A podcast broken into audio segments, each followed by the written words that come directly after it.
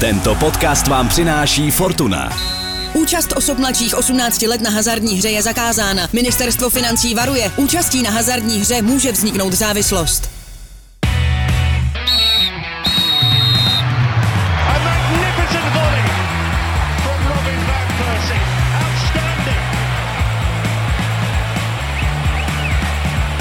Absolutely top class, unstoppable.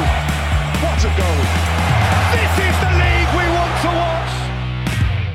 Tady je Jiří Hošek, dobrý den, vítám vás při poslechu Angličana speciál. Trochu mimo formát, na který jste zvyklí, ale troufám si tvrdit, že nebudete litovat. Už jsme ve fotbalovém podcastu Seznam zpráv slyšeli mluvit hráče, trenéry, měli jsme tu datového analytika, rozhodčího, pochopitelně strašnou spoustu novinářů, ale dnes poprvé je tady agent, není to žádný agent jejího veličenstva, je to agent hráčský, agent trenérský, agent specifický svou blízkostí jednomu velkému klubu, no a tím klubem je Pražská Slavia a tím agentem Jiří Miller. Dobrý den, pěkně vítám v Angličanovi. Dobrý den, moc krát děkuju za pozvání. Máme toho samozřejmě hodně na srdci, tak se do toho pustíme. My jsme tady už několikrát říkali, Jiří, v Angličanovi, že ty finanční dopady covidové pandemie, včetně těch nejbohatších klubů, jsou velké. Ty, ty informace samozřejmě nejsou oficiální, my jsme něco mohli, co se týče Anglie, vidět teď třeba z čtvrtletní bilance Manchester United. Víme třeba, že i teď sám Avram Glazer prodává pět milionů akcí Manchester United a tak dále a tak dále. Můžete jednoduše říct, jak moc podle vás ten evropský ligový fotbal schudnul, když vezmeme hlavně těch pět největších evropských soutěží? Tak bych začal od konce, jak jste řekl, že se to, že se to dotne i těch pět největších ligových soutěží, tak myslím si, že už se jich to dotýká jako delší dobu, že to není jako teďko aktuální stránka té věci, protože vlastně nikdo nečekal, jak dlouho to bude, jo, takže ty problémy už začaly minulý přestupový období. Vlastně do dneška vůbec nevíme, kdy ty diváci budou moci nazpátek nebo nebudou, protože myslím si, že v žádný zemi na světě vlastně pořádně se neví, jak se to má dělat nebo nemá, i když u nás hodně nadáváme. Když pozorujeme ve chvíli, kdy cokoliv se jako rozvolní, tak stejně ty čísla všude jdou nahoru, takže poslední zprávy, když vy asi budete vědět víc než já jako o Anglii, tak tam, co jsem já zaregistroval, tak už by nějaký diváci měli na stadion přijít. Samozřejmě oni jsou, myslím si, že nedál z těch evropských zemí v tom očkování, takže tam ta a šance testování. a v hmm. testování. Jo, takže myslím si, že tam, ten, tam ty diváci budou mezi prvníma a ukáže se čas, jestli to bude fungovat nebo ne. Hmm. A samozřejmě, že ty kluby jsou ve velkých ztrátách, ale na druhou stranu, když se budeme bavit zase konkrétně o Anglii, tak sám moc dobře víte, že anglický kluby vlastně skoro nejbohatší lidi na světě. Z nějakého důvodu ty kluby měly, protože si myslím, že většina z nich na tom vydělávala a bohužel teď přichází období, kdy možná budou muset šáhnout nazpátek do těch vlastních kapec.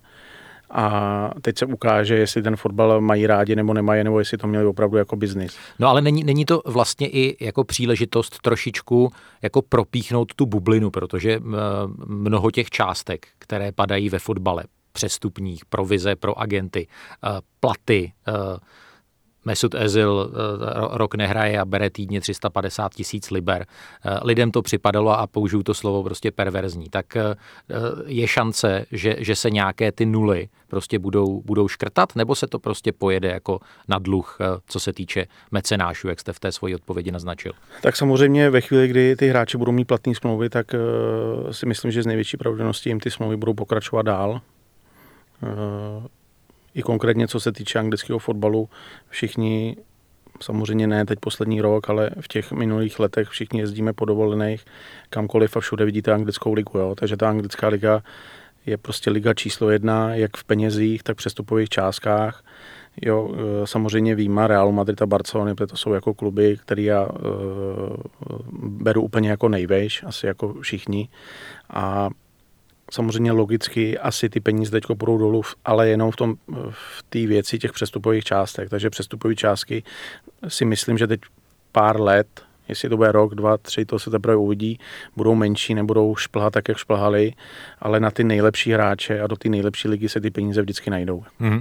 Pojďme, pojďme to vzít postupně. Vy jste naznačil, že teď už to poslední zimní přestupní období bylo vyloženě chudé. Byli tam hlavně lidi pouštěni na hostování u, u řady klubů. byl znatelný tlak se hráčů vyloženě zbavovat právě s cílem odlehčit těm, těm platovým rozpočtům. Léto dva tisíce dvacet jedna bude, bude podobné? Určitě bude podobné, ale zase na druhou stranu, když se na to podíváme z pozice fanoušků, jakože my všichni, kteří máme rádi fotbal, jsme svým způsobem fanouškové, tak všem nám začnou chybět ty, ty spekulace o přestupech hmm. a řešení těch přestupových částech a platů a provizí a tak dále. Součást a toho kolotoče. Je to součást toho hmm. kolotoče a najednou to nebude. Jo? Hmm. Najednou debata u stolu, doma, v obýváku, v restauracích, v hospodě, u piva vlastně budou najednou budou na bodu mrazu a, a za chvilku lidi budou vyprávět, nejdřív nadávají, že to je drahý a pak budou nadávat, že to je trapný, jako, že se nic neděje. Že se nic neprodává, nic nekupuje. Že se nic neděje hmm. a kde to je a co se děje. Takže zase na druhou stranu si myslím, že ten fotbal má výhodu oproti těm ostatním sportům, že je takový jako fenomén, že tam nějaký útlum přijde, ale myslím si, že nebude dlouhodobý u těch špičkových lig. Pojďme, pojďme se podívat na jednotlivé, řekněme, cenové hladiny u fotbalistů v Evropě. A začněme na tom vrcholu, začněme u toho nejžádanějšího zboží, u hráčů typu Erlinga Haalanda a, a, a Jadena Sancha. Když tam se sejde jakoby nabídka s poptávkou, tak tam neočekáváte, že by se ty ceny za tyhle top, top, top hráče výrazně propadly? Nechci, nechci, aby se to bralo jako nějaké vychloubání, ale samozřejmě já mám to štěstí, nebo tu kliku, že u některých těch jednáních nebo u některých těch men mám nějaké informace jakoby víc. A když tak jako Proto pozor... jste tady. Když tak jak pozoru nebo jak poslouchám, nebo když si povídáme s panem Raolou, tak jako mi nepřijde, že, že by z toho byl nějak nervózní, že by ty částky měly někam být jiný, nebo se to mělo nějak zásadně. Prostě pro ty nejlepší se vždycky ty peníze jako najdou. Za, ka- hmm. za, každý, za, za každého času, za každých okolností. A zase vždycky ty částky budou jako přiměřený k té době, nebo nejvyšší k té době. Takže kdyby, byli, kdyby jsme vrátili dva roky naspátek, tak se u Haalanda asi bavíme úplně o jiný částce, ale k téhletý době ta částka, jestli bude přestupovat, bude samozřejmě jedna z nejvyšších zase téhletý doby a tomu klubu to výrazně, ten, který, za, ten, který dostane peníze za ten přestup, mu výrazně pomůže v té nynější situaci. A hmm, pak je to samozřejmě rozumím. O vyjednávání a o tvrdosti a o zájmu toho, jakou on bude mít výplatu, ale určitě nevím, že hráči tohohle typu nebo téhle kvality všichni jsou ješitové, my jsme ješitové jako chlapi, tak proč by najednou kvůli měl jít o třicet až čtyřicet procent měl podepsat jinou smlouvu, když třeba za dva roky ta situace zase ve světě bude, doufejme, pro všechny normální a najednou se v té šatně bude cítit jak dítě. Takže. No a když se zastavíme u, u, u Haalanda, tak myslíte si, že skončí v Premier League právě vzhledem k tomu, co jste naznačil, že, že pořád je, je finančně prostě někde, někde jinde, než, než jsou ty další soutěže a ten zájem je vlastně největší? Tak jak to říkáte, tak ta, ta pravděpodobnost samozřejmě je větší, ale ve chvíli, kdy ten Haaland hraje tak, jak hraje, tak všechny ty nejlepší kluby z té top pěti, tak všichni by na něj měli. Hmm. Jo, tam bude problém, že už třeba na něj nebude mít příklad A S Řím. Jasně. Jo, ale myslím si, že Juventus příklad ty peníze vždycky najde, P S G vždycky ty peníze najde, Real Barcelona podle toho, jak to bude s finančním fair play, zase ty peníze najde, když ho bude chtít. Tam jde o to, aby ty velký kluby jenom chtěli a myslím si, že tu finanční cestu si najdou. Když půjdeme uh, o uh, hranici níž a budeme se bavit o hráčích, kteří jsou uh, vynikající a třeba uh, co se týče těch cenovek uh, v Premier League by se pohybovali někde v té hranici od dvaceti do, dejme tomu, čtyřiceti milionů, za, za co už pořídíte opravdu špičkového fotbalistu. Tam uh, jsem zaznamenal hlasy, že tam by třeba ty ceny o nějakých uh, pěti milionů uh, jít dolů mohly. Souhlasíte s tím? Jo, s tím souhlasím, s tím souhlasím. Samozřejmě já se nepasuju žen, za žádného velkého odborníka, co se týče jako anglických přestupů, ale v těchto těch ligách máte obrovskou výhodu, jakmile už tam hrajete a tam se chytnete, tak ty částky mi potom v té chvíli přišly jako nereální. Jo.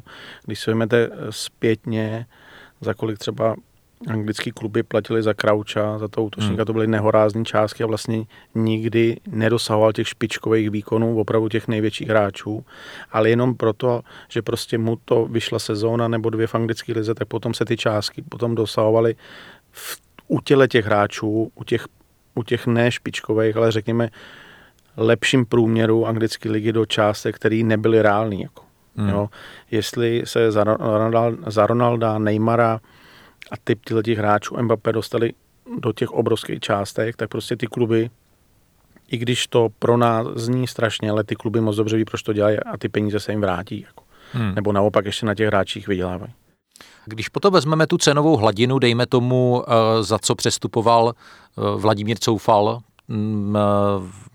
na začátku roku dva tisíce dvacet do West Hamu United, to znamená ty nižší jednotky milionů. Tam, tam se ta cenová hladina bude, bude pohybovat taky směrem dolů? Ne, když to vezmeme, my máme problém jako Česká liga nebo Česká republika, že my si teprve ten brand té naší ligy budujeme.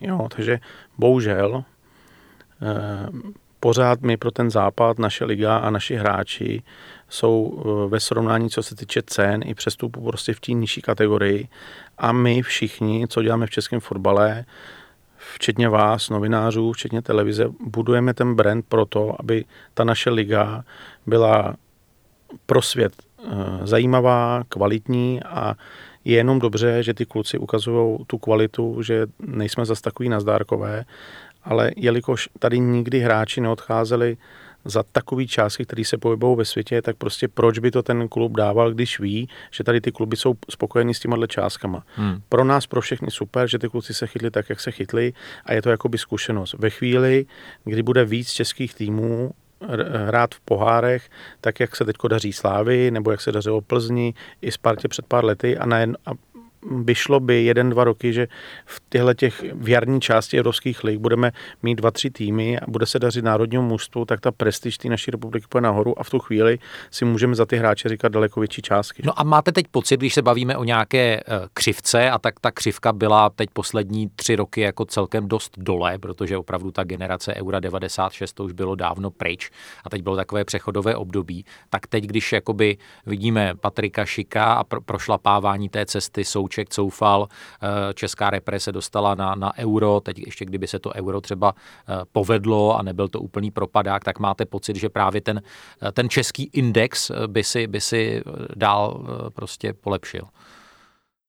Samozřejmě ve chvíli, kdy třeba byl rok devadesát šest a potom ta éra těch kluků, který pokračovali dál, potom se dostali do semifinále, já si přesně nepamatuju to euro, kde jsme vypadli s těma Řekama, tak když si to vezmete tenkrát v té době, všichni naši, hráč, všichni naši hráči, celý náš národní tým, nebo devadesát procent národního týmu hráli ve špičkových klubech. V, základní v základních sestavách. Tak. A tenkrát jsme to vlastně brali jako normální, až dneska hmm. zpětně si všichni uvědomujeme, jak, jaký to byli kopáči v uvozovkách, jo, ty hmm. hráči. Takže zpětně obrovský respekt k ním, co ty kluci dokázali. A tahle generace, myslím si, že teď momentálně nemáme špatný národní tým, myslím si, že něco můžeme dokázat, ale dokázat znamená, že budeme minimálně v semifinále. A dlouhodobě ty výsledky jako opakovat. Jo, vždycky máme takový jako období, který nám vyjde a pak máme zase útlum, ale je to samozřejmě daný i tím, že jsme malá země a pořád produkovat takhle kvalitní hráče hmm. taky není jako jednoduchý. Já asi nebudu prozrazovat žádné velké tajemství, že vy jste jeden z těch lidí, kteří už prodělali covid devatenáct. Zajímalo by mě, jestli se teď, kdy se opravdu při nákupu nebo prodeji hráčů řeší každý detail, jako číslo boty pradědečka, tak jestli ten faktor, jestli hráč už prodělal covid, neprodělal a s jakým průběhem, jestli už to v té jeho složce je jako významný, významná položka. Když, když pozorujeme zprávy, jako, nebo jak pozoruju zprávy, asi jak všichni z nás, tak mi jako přijde, že ty sportovci už, nebo většina těch sportovců si nějakým způsobem jako procházejí. Je zajímavý, že v té první, v té první vlně většina těch hráčů, co se týče jako u nás, ale myslím, že to samý bude ve světě, měli lehký průběh a je strašně zajímavý, že ty, co to prodělávají po druhý a těch hráčů je jako dost, tak už to má jako s příznakama a už to vlastně není tak jednoduchý, jak to bylo na začátku. Hmm. U, teďko a myslím si, že to je správně, je ten trend, pomalu to začíná být i u nás, že prostě když hráč přestupuje, tak opravdu prochází kvalitní lékařskou prohlídkou. Myslím si, že u nás to pořád je tak na třicet procent to, co se děje ve světě. Takže ty prohlídky, které já jsem zažil, nedělal jsem jako jich tolik třeba do Anglie, mm-hmm. tak když si pamatuju, byl jsem u, tři, u tří nebo u čtyř přestupů do anglické ligy, tak ty prohlídky byly třídenní, to bylo jako hrůza.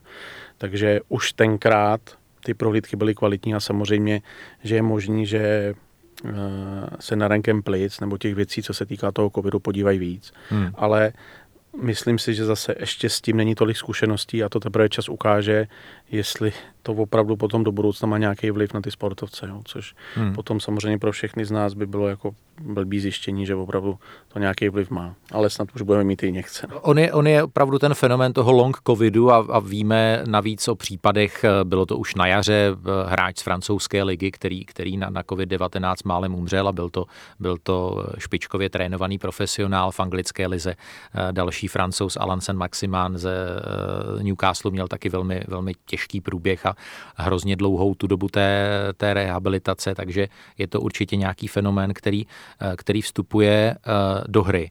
Myslíte si, že ohledně covidu devatenáct, jak je ta, ten současný režim, kdy ty špičkové kluby se opravdu pohybují v, v těch bublinách a, a podobně a samozřejmě si všichni už jakoby toužebně přejeme, aby, abychom byli naočkovaní, včetně těch profesionálních sportovců, že teď třeba v příští měsíc, dva, tři se postupně ty bubliny začnou otevírat a, a i ti profíci budou naočkovaní? To doufám, to pevně doufám, hlavně to doufám pro nás, pro všechny, nejen pro ty sportovce, protože to je jediný jako, to je jediný světlo v tunelu, protože jestli budeme zavřený měsíc doma nebo sportovci se budou čtyřikrát v týdnu testovat a uh, pořád do kolečka, tak prostě ať, myslím si já, ať člověk chce nebo nechce, stejně to jednou chytne, takže jediný šance pro to, aby se ten svět vrátil, včetně sportu, je, že budeme všichni naočkovaní. Stále je s vámi Angličan, fotbalový podcast Seznam zpráv, dnes jeho speciální vydání s fotbalovým agentem Jiřím Millerem. My si teď dáme chvilku pauzu a potom se na uh, hřiště vykolíkované anglickými čarami zase vrátíme. Tento podcast vám přináší Fortuna. Každej, který poslouchá Angličana, se musí vyznat v Premier League. Schválně, vsaď si u Fortuny a zjistí, jak na tom si. Teďka navíc se speciálním bonusem. Zahraj si na i fortuna tečka cé zet a získej třináct set na první sázky. Účast osob mladších osmnácti let na hazardní hře je zakázána. Ministerstvo financí varuje, účastí na hazardní hře může vzniknout závislost.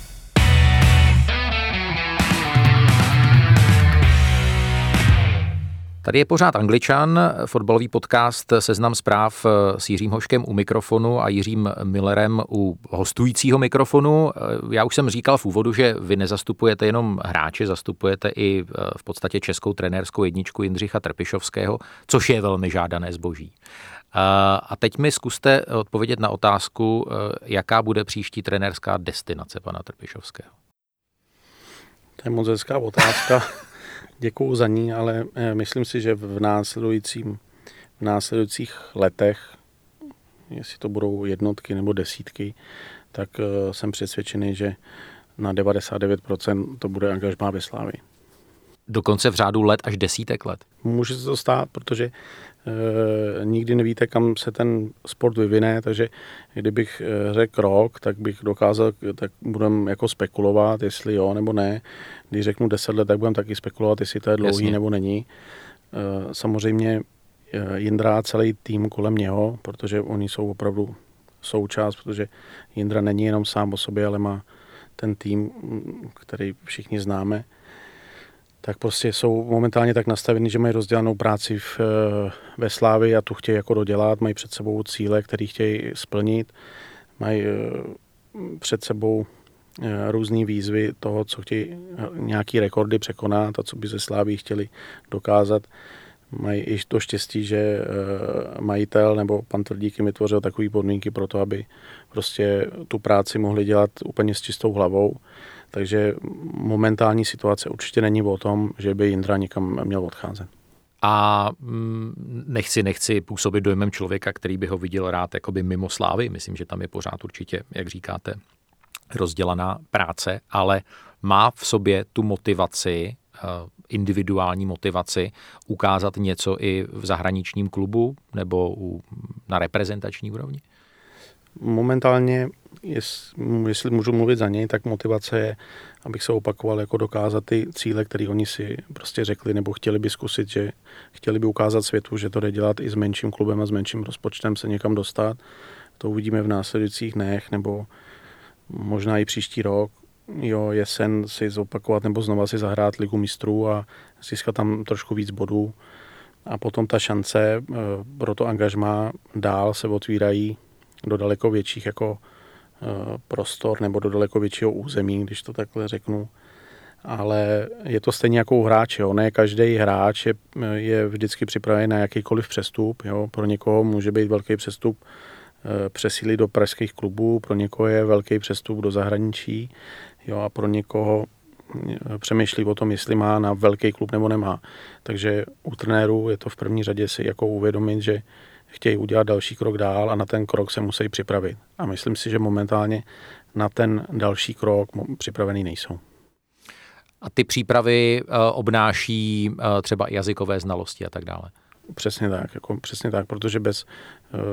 Na to máme, myslím si, s Jindrou stejný názor, bez toho jazyku, který bude aspoň padesát procent nebo šedesát procent, tak prostě bez toho nejde dělat tu práci, kterou dělají, protože jejich práce je i hodně založena mimo těch fotbalových věcí a taktik a tréninku je na tom vztahu s těma hráčema, na tom komunikaci hmm. s těma hráčema a bez prostě sto procent řeší nebo osmdesát procent znalosti té řeči to prostě nejde. Jako. Hmm. Hmm. Jo, takže jestli někdy v budoucnu dojde, protože Jindra by měl opustit Českou republiku, tak určitě to bude tak, jako podobně to měl Guardiola, který nešel do Bayernu Mnichov, tak vlastně rok nebo půl roku strávil v Americe a učil se řeč a tak dále a tak dále, takže to samý něco podobného, neříkám mm-hmm. úplně stejně, si myslím já, že by měl absolvovat Jindra a podařmo jeho tým, aby prostě přišli připravení do jakýhokoliv týmu v západní Evropě. A už pracuje na, na, na tom svém jazykovém Myslím, si, že, myslím si, že samozřejmě ne, určitě ne jako směrem ke svému zahraničnímu angažmá, ale jako hmm. sám pro sebe i, i směrem k tomu, že ve Slávii pár zahraničních hráčů je, ať chcete nebo ne, když furt s nima mluvíte jako e, víc anglicky nebo snažíte hmm. se, tak hmm. to vám vlastně zvětšuje ten rozhled a vlastně z vás dělá druhýho člověka, druhýho trenéra, který umí použít tu řeč, takže myslím si, že, nebo vím o tom, že poslední tři roku Jindra na tom pracuje, myslím si, že hodně. Já si vzpomínám, když přicházel do Anglie uh, Mauricio Pochettino, tak uh, vy jste zmínil aspoň padesát procent znalost toho jazyka, nejlépe osmdesát procent, tak ten neuměl v podstatě, když to řeknu otevřeně, skoro ani kváknout, a, ale měl velmi schopného hlavního asistenta Jesúse Péreze, který, který byl, OK, ne úplně bilingvní, ale byl velmi silný v angličtině.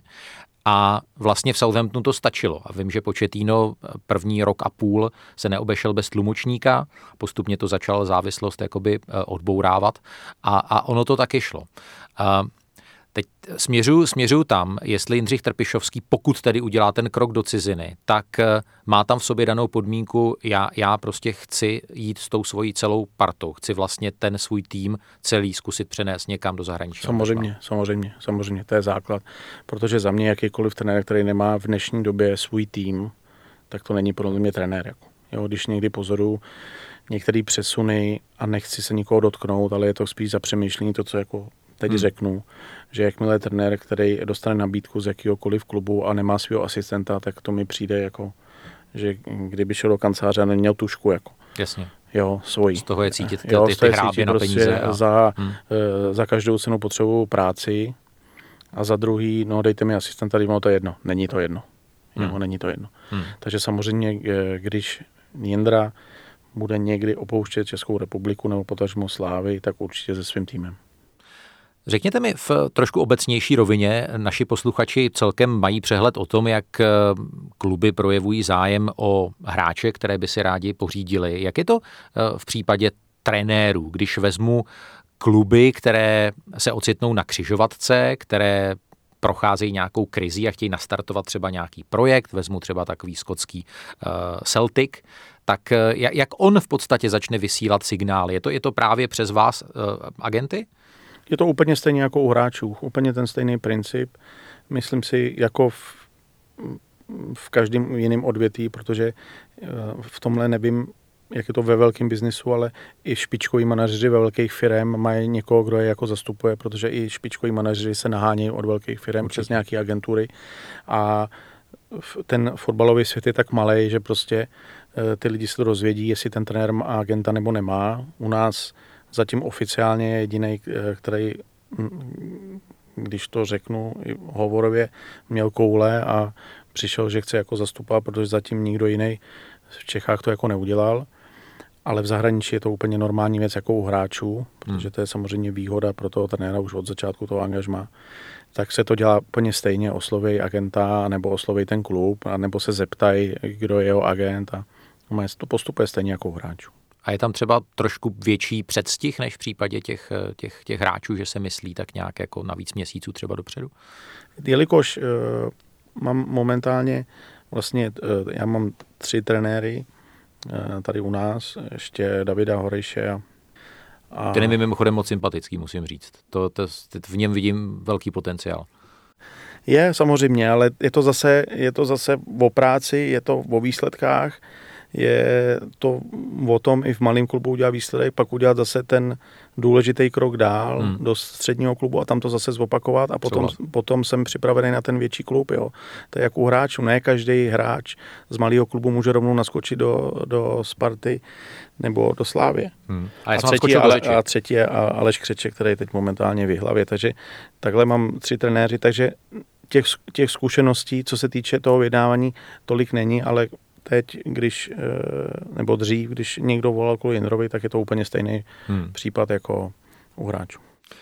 Jak vlastně je, je napsaná smlouva mezi, mezi agentem, hráčem, agentem, trenérem? Tam, tam vlastně taky je to jakoby nějakým způsobem te, termínově dané, že to je jako do třicátého června dva tisíce dvacet jedna ne, a prodlužuje se to, nebo je to na dobu neurčitou? Je, jelikož, jelikož tohle to je u nás jako taky v plenkách, tak my oficiální smlouvu jako o zastupování nemáme jako mezi sebou, jo, protože Aha. upřímně ani nevím, jestli ta smlouva u nás jde zaregistrovat. A e, máme smlouvu jenom my mezi sebou na věci, co se týče nás dvou, jako, tak na to smlouvu máme, ale jako o zastupování to nemáme podepsané. Jak je ta smlouva tedy napsaná mezi, mezi vámi dvěma? Já jsem dřív neměl vůbec smlouvy s žádnýma hráčima, jako dřív, dřív, dřív, protože já jsem mm. to chtěl dělat tak jako na podání ruky mm. a prostě nechtěl jsem, aby ty hráči byli nějakým způsobem jako vázaný. Jasně. Potom bylo někomu, komu se to jako přestalo líbit, protože si mysleli, že hráči ke mně chodí jenom z toho důvodu, že u mě nejsou jakoby vázaný, což já jsem vlastně asi v tu chvíli nějaký pravidla jako porušoval, takže jsem si to potom musel dát a mám klasicky jako smlouvu s hráčima, tak jako to vyžaduje. Mm-hmm. Jelikož tady u nás zastupování trenérů jako v plenkách, mm-hmm. tak já upřímně říkám, mm-hmm. že vlastně nevím, jestli jde ta stejná smlouva by byla stejn, na stejném principu od do, mm-hmm. jo, protože ani nevím, jestli proto jsou pravidla, co se týče těch zastupování těch trenérů. Hmm, hmm. Jestli se k tomu stahuje.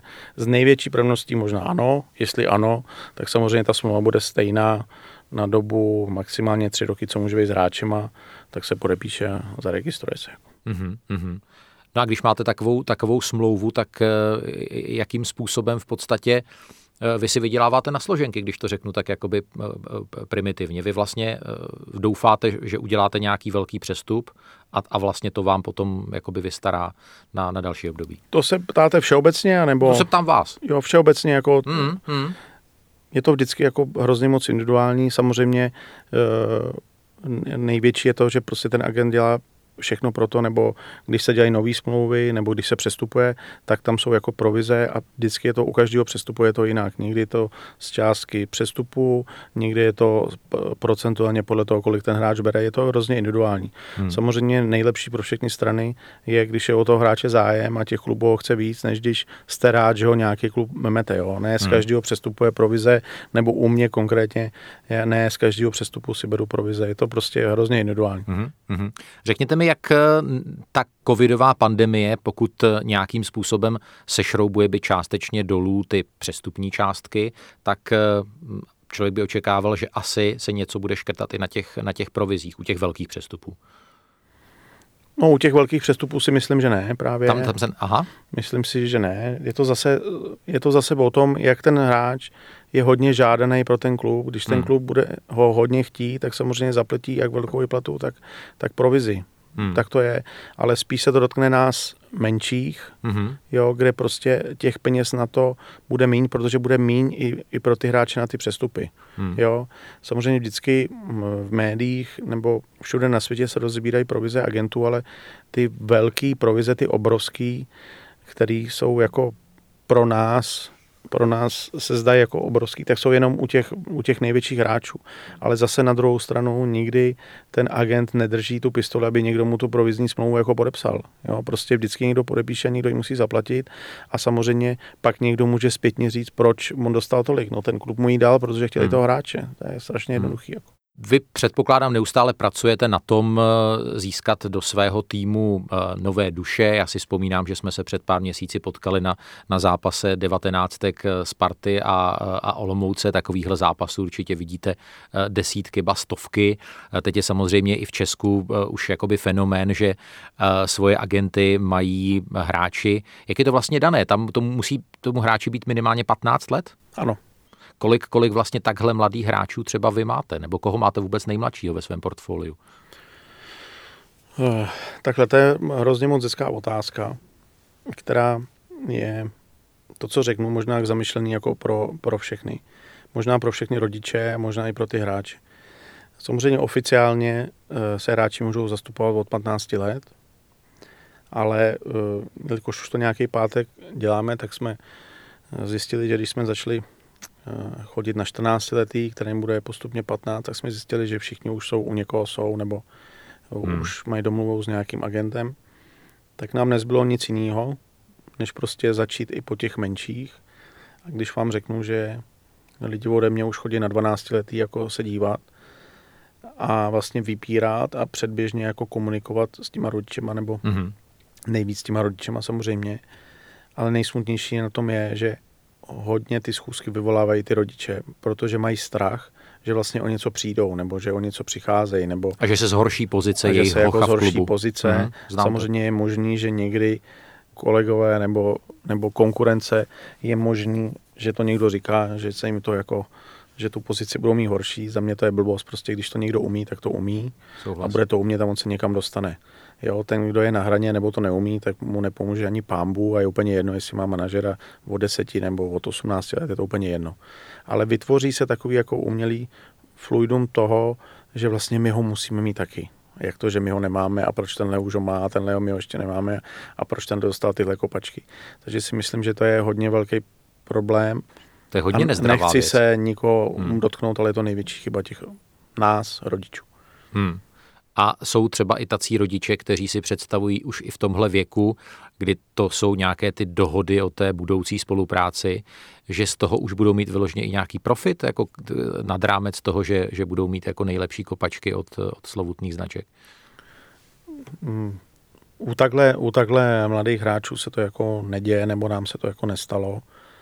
A mně se ještě jako zaplať pambu nepřihodilo toho, že by někdo po mně chtěl, nebo že by nějaký rodič za mnou přišel, že už by chtěl za svého syna hmm. jako peníze za to, že někde hraje fotbal. Hmm. To mi přijde jako absurdní. Hmm. Stane se to, že je někdy nějaká jako situace, kde já vidím, že ta finanční situace není tak stoprocentní, jaká by měla být, tak se snažím, že třeba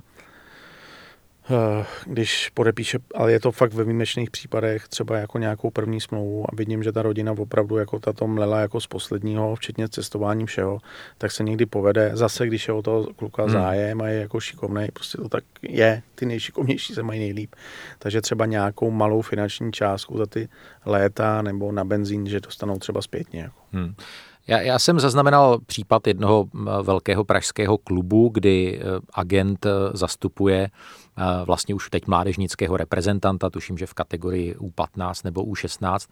A ta rodina si strašně pochvalovala, že v situaci, kdy ten klub zanedbal nějaké hráčovo zranění, že ten agent zajistil jakoby potřebné vyšetření a, a nějakou potřebnou lékařskou péči. Tak to vlastně na tom seznamu těch priorit, co se od toho agenta očekává, je asi, asi jedna z top věcí. Ne, tak samozřejmě my jako agenti v očích veřejnosti jsme někdy jako paraziti a někdy ty, který jako dostáváme jenom ty peníze, ale hmm. zatím je spousta práce i tohle toho, že vlastně některé kluby u nás prostě neplnějí to, co vlastně slibou i u těch přestupů. Jo. Ano. Jo, takže i velký kluby, malý kluby, prostě je smutný, že my příklad dokážeme zařídit rychlejš uh, uh, když to řeknu zjednodušeně rentgen, než, hmm. než ten samotný klub, jo, protože třeba ten klub v mládeži má jenom jednoho doktora, Jo, ten jeden doktor může být pryč, může být kdekoliv, může být nemocný a v tu chvíli Jasně. prostě nemá čas na to jako vyřešit, protože se na tyhle ty věci jako šetří. A ono se na to šetří v A týmech a na hmm. to ještě jako mládeži. To je jako u nás jeden velký problém v tom, že někdy si prostě na ten velký fotbal jenom hrajeme. No. Takže potom my, samozřejmě je to i v, v první řadě by to měla být zájem těch klubů, ale i náš zájem je to, aby ten hráč byl co nejdřív zdravý a cítil se v pohodě. Vy znáte samozřejmě velmi dobře situaci fotbalovou v Itálii. Je tohle, když porovnáte toto zázemí a ten přístup k tomu mládežnickému fotbalu a všechny ty nešvary, o kterých jste teď mluvil, je, je ta situace v Itálii výrazně lepší, nebo, nebo tam taky mají hodně máslo na hlavě? Já si myslím, že každý klub má máslo na hlavě. Jo, že prostě ne všechno, co je na západ od našich hranic, je výborný ve všech směrech. Hmm. Jo, a je to zase klub od klubu. Jo, někdy v tom klubu se zase starají až tolik, že vlastně ty kluci jsou v, tak, v takový péči, že možná je to jak na škodu a zase některých klubech i velkých na to úplně kašlou. Jo. Je to zase strašně dodání. Takže neznamená, že všechno na západě je super. Říká Jiří Miller, hráčský, trenérský agent, se kterým si povídáme v Angličanovi. Když se vrátíme do toho světa velkého fotbalu, tak fanoušci Tottenhamu před několika měsíci žili možným přestupem Paula Dybaly z, z Juventusu právě na britské ostrovy, kdy to jednu dobu vypadalo, že už je ruka v rukávě, a potom, jak je ta oficiální jedna verze, že, že hráč na poslední chvíli z toho, z toho vycouval, a, a druhá oficiální verze byla, že to vlastně ztroskotalo na, na osobnostních právech týkajících se vlastně videí a fotografií vázaných s tímhle hráčem. Když vlastně přestupuje nějaká takováhle celebrita, dneska na co všechno se už jako musí myslet, protože to si člověk říká na papíře, je dohoda mezi klubem a hráčem, ale ještě je tolik překážek, na kterých to evidentně může ztroskotat. Samozřejmě já nemůžu mluvit ze svých osobní zkušenosti, takže jenom z informací, které mám jako odmína, hmm. tak core Anglie, ta je jako v tom specifická, že prostě jakmile u této velké hvězdy, tak jak jste řekl, si vyřešit peníze, tak druhá věc je ta marketingová část, protože ve chvíli, kdy jste velká hvězda, tak prostě přísun i peněz toho marketingu je obrovský. Jo? Takže to jsou jako velké debaty, protože ten klub, jak to má všechno dobře spočítané, tak má spočítané tohle, že i na tomhle, na tom, i v, na těle těch věcech může na tom hráčovi vydělat veliký peníze. Jo? Hmm. Takže je tam vlastně další střed, který bych jako přál každému, vlastně, ať se do toho dostaneme co nejvíc českých hráčů, protože když přestupují ty průměrnější, tak prostě je to tak, jste rád, že tam jako přestupuje, takže vlastně jim v úvozovkách jenete na všechno a je to přesně po zkušenost těch, těch lidí, který máte kolem sebe, říct ne, ne, ne, ono se taky může stát, že z něho bude jako větší hvězda a v tu chvíli může e, přijít příklad, já nevím, Sony a bude chtít udělat reklamu, no ale ono to všechno zkasíruje ten klub, jo? Protože hmm. bohužel ty marketingový práva v té Anglii se řeší hodně, takže pak se můžou udělat takovýhle chyby. Takže věřím tomu, že to na to mohlo ztroskotat, ale já si myslím, že to ztroskotalo na finanční, že to ztroskotalo na smlouvě, že to řekli jenom o hmm. kvůli lidem. Hmm. Hodně medializované jsou taky případy uh, velké závislosti hráčů na, na jednotlivých agentech. Uh, týká se to třeba hlavně uh, afrických fotbalistů, kdy ti hráči jsou asi pod hodně velkým uh, tlakem. V několika případech se jí prokázalo něco, co, co hodně už jakoby hraničilo uh, s vydíráním. To znamená, um, tohle si um, musí hlídat uh, ty kluby, nebo měla by být nějaká uh, celoevropská přísnější direktiva a dohled nad, nad, nad činností těchto agentů. Jak by to mělo za vás být?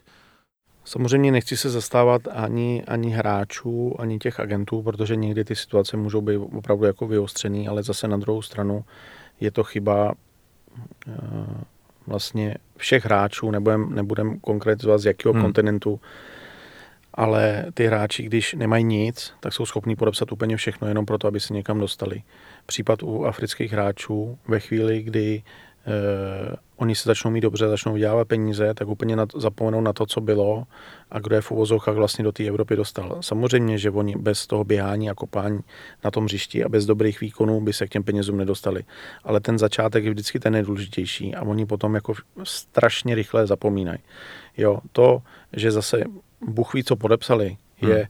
jejich bohužel blbost, jestli někdo dá podepsat papír něco jiného, než říká u stolu, tak je to samozřejmě podvod, ale je na druhou stranu, jestli se ten hráč neumí přečíst jednu nebo dvě stránky, tak je to taky špatně. Hmm. Jo? Hmm. Rozumím tomu, že ne vždycky ten hráč e, přichází z dobrých podmínek, jak rodinných, tak školy a tak dále a tak dále, ale určitě na na základě, nebo bude to jednotky těch případů, kdy to takhle bylo vyhrocený, ale zase dalších tisíc případů, kde si ty hráči úplně strašně změní. Hmm. Jo, a najednou si vlastně myslí, že všechno a najednou začnou naslouchat, že tenhle je špatný, tenhle je špatný a, a tenhle ten. Takže potom se někdy nedivím naštvanosti těch agentů, kteří u toho byli na začátku. Řekněte mi, velké téma určitě finanční gramotnost, když navážu na to, co jste říkal. Najednou ten, ten kluk, který vyrůstal v nějaké hliněné chýši, pobírá padesát tisíc liber týdně a je to samozřejmě velký potenciál k tomu, aby, aby mu to strašně stouplo do hlavy, aby s těmi penězi nakládal nerozumně. Je tohle taky vlastně součást práce agenta, že vštěpujete svým svěřencům, hele, nakládejte s těmi prostředky rozumným způsobem, nebo jim vyložně i radíte, co s těmi penězi udělat? Měl jsem, měl jsem jako období toho, že jsem se snažil jako těm hráčům, ty, kteří vydělávali víc peněz, aby jako do toho, nebo přemýšleli do budoucna trošku rozumně a že prostě lidi, kteří chodí na normální práce, budou v té práci ještě v šedesáti, když budou dělat tu svoji práci tak, jak mají, ale že ten jejich život je krátký, aby prostě mysleli na zadní kolečka, někdo to poslechne, někdo ne. Když vidíte, že někomu chcete třikrát poradit a on má stejně svou hlavu, tak už to stejně nemá cenu. Hmm. Číslo dvě, to je taky takový fenomén, že jim hodně raději přítelkyně nebo manželky, hmm. jo, a přesto prostě nejede vlak, protože to je taková jako takový fenomén. A číslo tři, jsem jako trošku někdy strašně alergický na ty lidi, kterým jako chtějí radit jako finanční poradci, jak a mají investovat. Protože těch schůzek jsem absolvoval strašně moc. A když se potom těch finančních poradců, který se, který se jak pijavice přikloní na ty kluky nebo na ty sportovce, a já se jich zeptám, a kolik jste investoval vy ze svých vlastních peněz, že tady hmm. radíte někomu, že tady má dát pět milionů, milion, sto tisíc, kolik jste tam dal vy ze svýho. No a v tu chvíli začne koktat. Jo, a tu chvíli víte, že jste u špatného člověka, protože nikdo z těch, nebo převážně skoro nikdo z těch poradců, kteří si na to hrajou nebo kteří chtějí radit, v životě neměli tolik peněz, nikdy tolik peněz nevydělali a chtěli by někomu radit. Hmm. Jo, to si myslím, že je taky špatně. A je to k zamýšlení pro ty kluky, pro ty sportovce, pro herce, pro hvězdy, kteří vydělávají hodně peněz, aby ty lidi, kterým chtějí radit, aby se jich zeptali, kolik vy jste na tomhle produktu vydělali, hmm. nebo... Připomenu, že vy jste kdysi začínal v agentuře Zdeňka Nehody. Co, co vlastně byla ve vaší branži ta nejlepší rada, kterou jste, kterou jste dostal ohledně svojí práce? Ty bláho. Jako přímo od pana Nehody, myslíte? No, ne? nebo, nebo kohokoliv jiného, třeba od pana Raioly. Tak samozřejmě od něj jsem dostal rad jako spoustu. Většinou mi nadával, že dělám všechno špatně a mm-hmm. že jsem línej. a... ale v těch věcích nebo těch konkrétních případů, které vždycky se staly v tu dobu, tak s postupem času jsem zjistil, že měl jako pravdu. A samozřejmě nej, nej, největší rada je jako respekt k těm lidem, i když ono to jako někdy nevypadá, že jako pan Raola má jako respekt, ale když ho zažijete přímo při těch jednáních, tak prostě to, co se někdy jako píše, tak není z poloviny jako vůbec ani pravda. Jo. Prostě tam je to normální jednání, korektní, akorát, že prostě dokáže říct, co to dokáže, dokáže argumentovat tak, jak dokáže argumentovat a v tu chvíli e, při vší úctě na druhé straně taky nesedějí jaderní fyzici. Jako, jo. Takže to, jsou to furt lidi z fotbalu, je to zase o zkušenostech a e, ty rady někdy je v daný, v, da, v daný chvíli ta nějaká rada dobrá, ale ona za měsíc může být úplně jiná, nebo byla úplně, protože ten fotbal se tak vyvíjí, ten sport, že každou chvíli se děje něco jiného. Takže rád bylo spoustu, ale jako konkrétně teď bych hmm. musel zapřemýšlet, aby jsme se zdrželi. Ne, ne, nebudu vás mučit a zeptám se ještě na poslední věc. Jaký očekáváte další velký přestup českého fotbalisty? A teď se nebavím jenom o těch, které máte ve své stáji. Teď se bavím o Součkovi, Hloškovi, Šikovi. Velký přestup měřeno jak penězi, tak zvučností nové destinace, nového klubu. Myslím si, já moc bych to přál, aby se to povedlo jako Součkovi, protože i pro mě to je jako fakt velký překvapení, klobouk dolů před tím klukem, jak se tam chyt, jak je respektovaný a tomu bych ten přestup moc přál, protože Pamatuju si ho, když hrál ve Viktorce Žižkov na hostování, pamatuju si, když byl nežádaný ve Slávii, pamatuju si, jak Jindra o něm jako vždycky mluvil, že ten může hrát ve velkém klubu a musím se přiznat, a že jsem, mu nevěřil. A musím se přiznat, že já jako i já jsem tomu nevěřil. Ale potom, co začal předvádět ve Slávii a z jeho postu, jak vlastně bránil, útočil, rozhodoval zápasy a to samý se mu daří.